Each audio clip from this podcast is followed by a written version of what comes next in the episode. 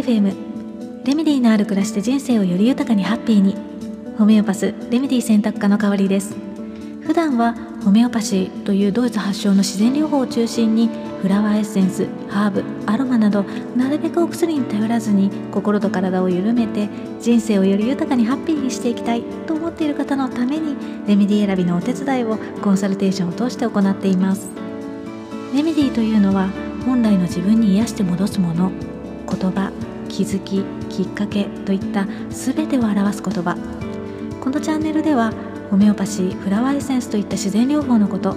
またヒーリングや波動宇宙人的な話までその時私の興味のあること楽しいと感じたことときめいたことなどもざっくばらんにシェアしていきたいと思っています。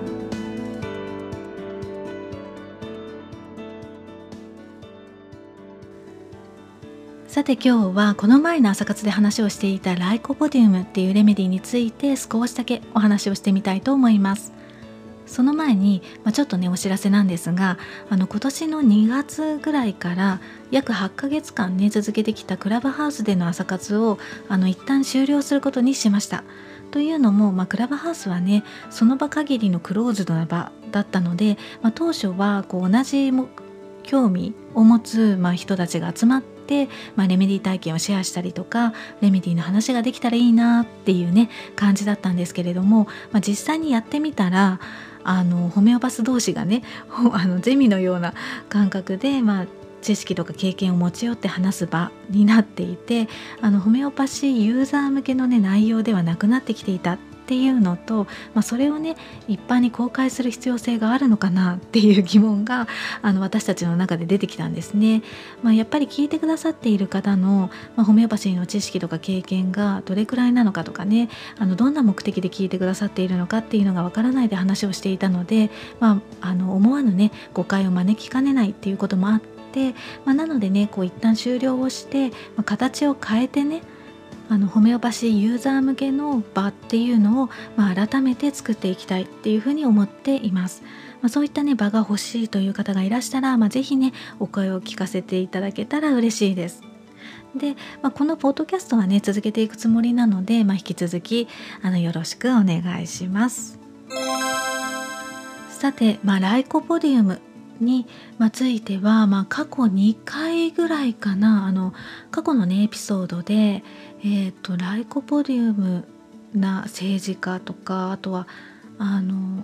半沢直樹をホメオパシー的に見てみたらっていうねエピソードの時にも、まあ、出てきたレメディーなのであの聞いてくださってている方にはねおなじみのあのレメディーかもしれないですね。あの日陰のカズラっていう、まあ、苔か苔 言いにくいですね苔からできた、まあ、レメディーです。で苔っていうとあ苔かっていう感じなんですけれども実はあの葉っぱが出るまでには数年成熟するまでには10年から20年、ね、広がるのもゆっくりっていう、まあ、とってもね努力家なイメージのある植物です。で、まあ、今はそうやってね何十年かけても大きくはなれないんですけれどもあの大昔あの戦死時代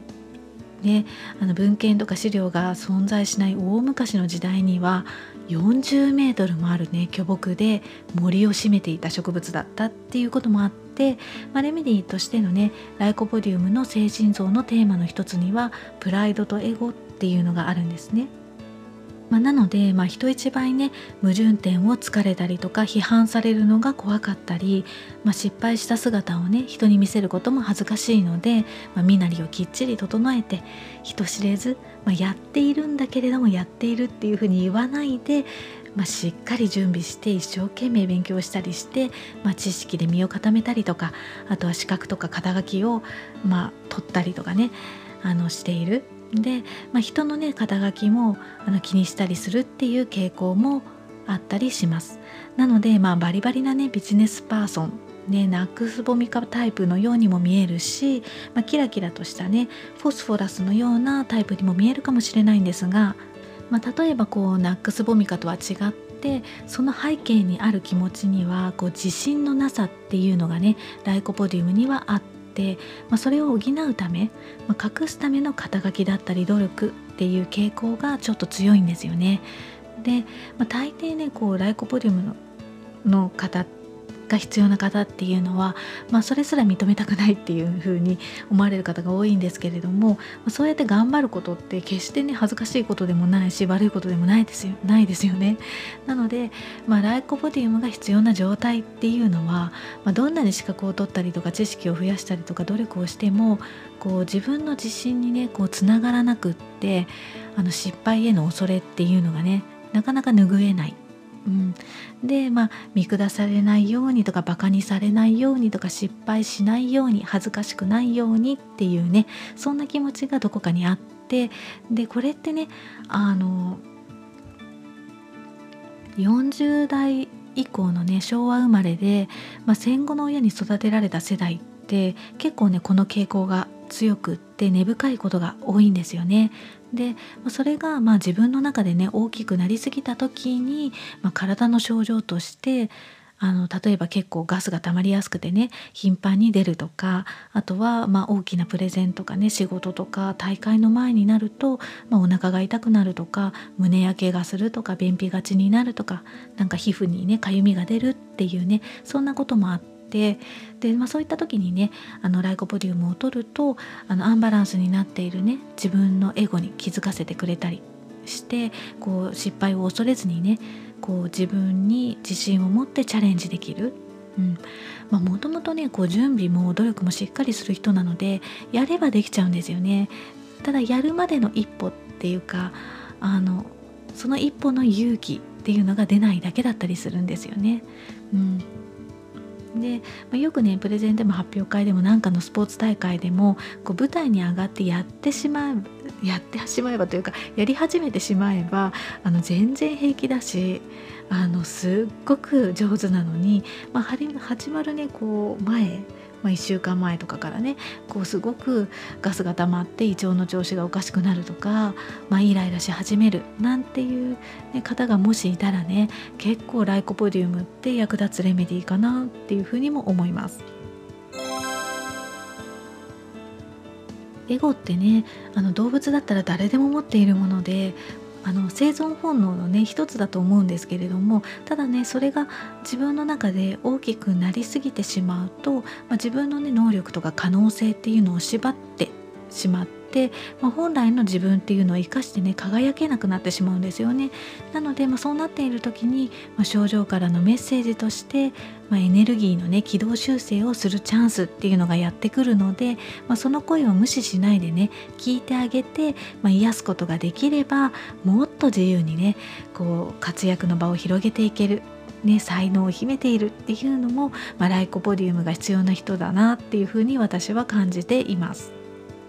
まあ、私もねあのすごくあのライコポディウムにはお世話になって、まあ、今でもねたまにあの使いますね。はい、まあ、今日はまライコポディウムっていうねレメディについて一つの側面からではあるんですが簡単にご紹介をしてみました。